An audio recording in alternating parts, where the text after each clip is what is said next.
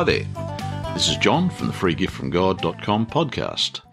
I'm continuing to read the insights I found while seeking to understand what the scriptures say the true church of God should look like.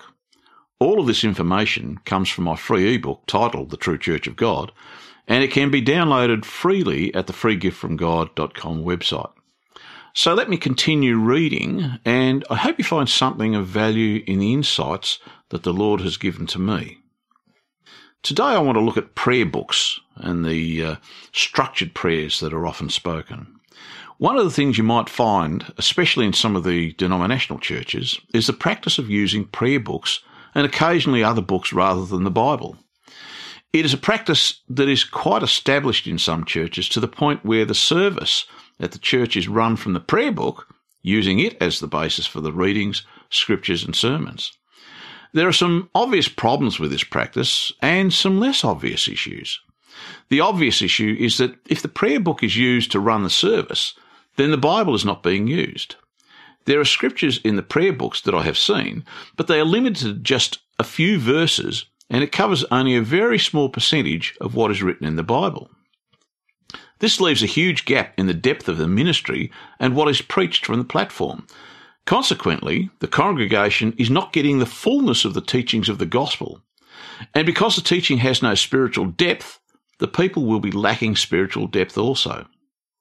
In addition, there is the possibility that what is in the prayer book, apart from the scriptures, may be wrong because they follow the teachings of a sect or denomination and not the words of God. These prayer books may be filled with false teaching that gets continually passed down from earlier generations to weaken the faith of the believers. The less obvious issues with the use of prayer books is that it is in direct opposition to what the Bible tells us. Jesus said, And in praying, do not heap up empty phrases as the Gentiles do, for they think that they will be heard for their many words. Do not be like them, for your Father knows what you need before you ask Him. Matthew chapter 6 verses 7 and 8. When we repeat the same words and phrases over and over, they become empty phrases. The prayers in the prayer books may have had some meaning to those who originally prayed those prayers, but when they are prayed over and over again today, they become meaningless to the Lord.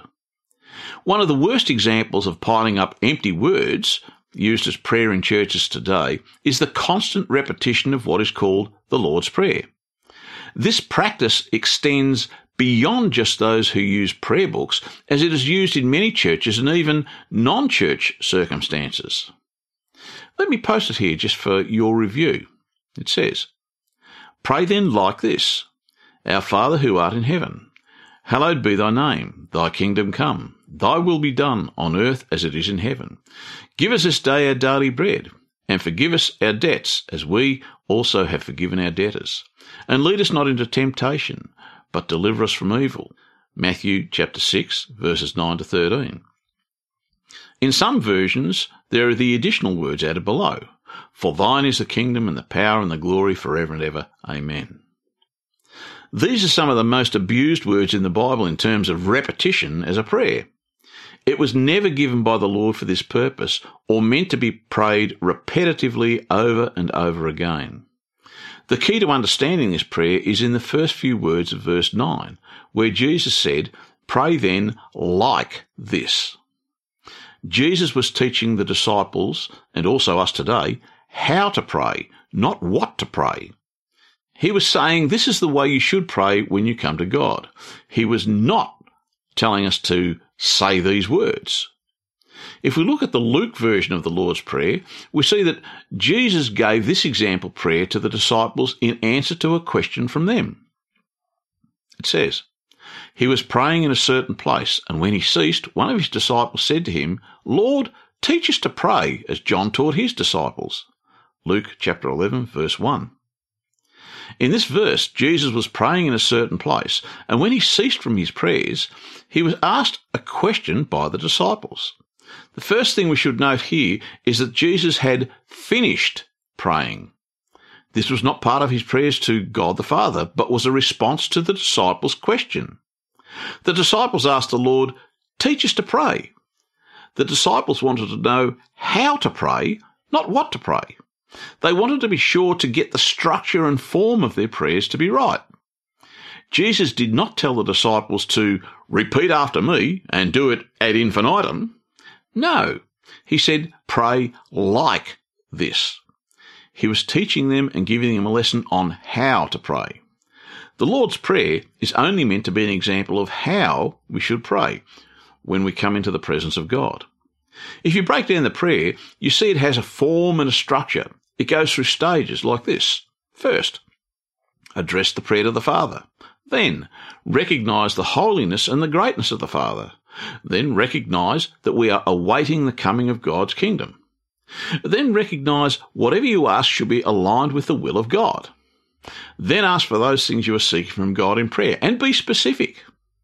Then you can seek forgiveness for the wrongs you have done and recall that you also are forgiving others. Then ask the Lord to lead us away from and out of temptation and be specific if you are being tempted in some way. And finally, close the prayer recognizing again the greatness, power, and glory of God. And one other point not listed here, but we are told to do, as you'll see in the next scripture I'll read, is to ask in the name of Jesus Christ. And he says, Whatever you ask in my name, I will do it. The Father may be glorified in the Son. If you ask anything in my name, I will do it. John chapter 14, verses 13 and 14. This is how the Lord's example prayer was structured, and we may use all or most of these sections in our prayers depending on what we're seeking and why we are praying. Also, nowhere in the New Testament do we ever see anyone repeating this prayer or any other prayer for that matter. The reason why prayer book prayers or repetition prayers are not what the Lord wants is because He wants to hear what we have to say and what is important to us. Have no anxiety about anything, but in everything by prayer and supplication with thanksgiving, let your requests be made known to God. And the peace of God which passes all understanding will keep your hearts and your minds in Christ Jesus. Philippians chapter 4 verses 6 and 7. We need to let God know our requests. We need to give everything to Him, and we need to give Him praise when He does answer our prayers. But if we just repeat the same old prayers, whether from a prayer book or any other source, how will God know what is important to us? So when we come to church and in our private prayers, do not heap up empty phrases. You do not need prayer books in the church, and there is good advice in the scriptures showing why such things are of little value. I'm not saying what is in the prayer books is either good or bad, but there is the possibility that there may be teaching that is not aligned with the gospel because the only source of God's word that we have is the Bible. At best, the information in prayer books is incomplete because it has only a fraction of the scriptures included. At worst, it may have false teachings that have been passed down from previous generations. Anything other than the scriptures in the Bible must be treated with suspicion, regardless of the good intentions of those who wrote the prayers initially. So that's all I have for this week. I hope you found it interesting, and I hope you'll join me again next week as I continue looking at these aspects of the true Church of God. All of the information I'm covering here is contained in a free ebook titled The True Church of God that can be downloaded from the freegiftfromgod.com website. So until next week, this is John from the freegiftfromgod.com podcast signing off and hoping you have a blessed week ahead. God bless.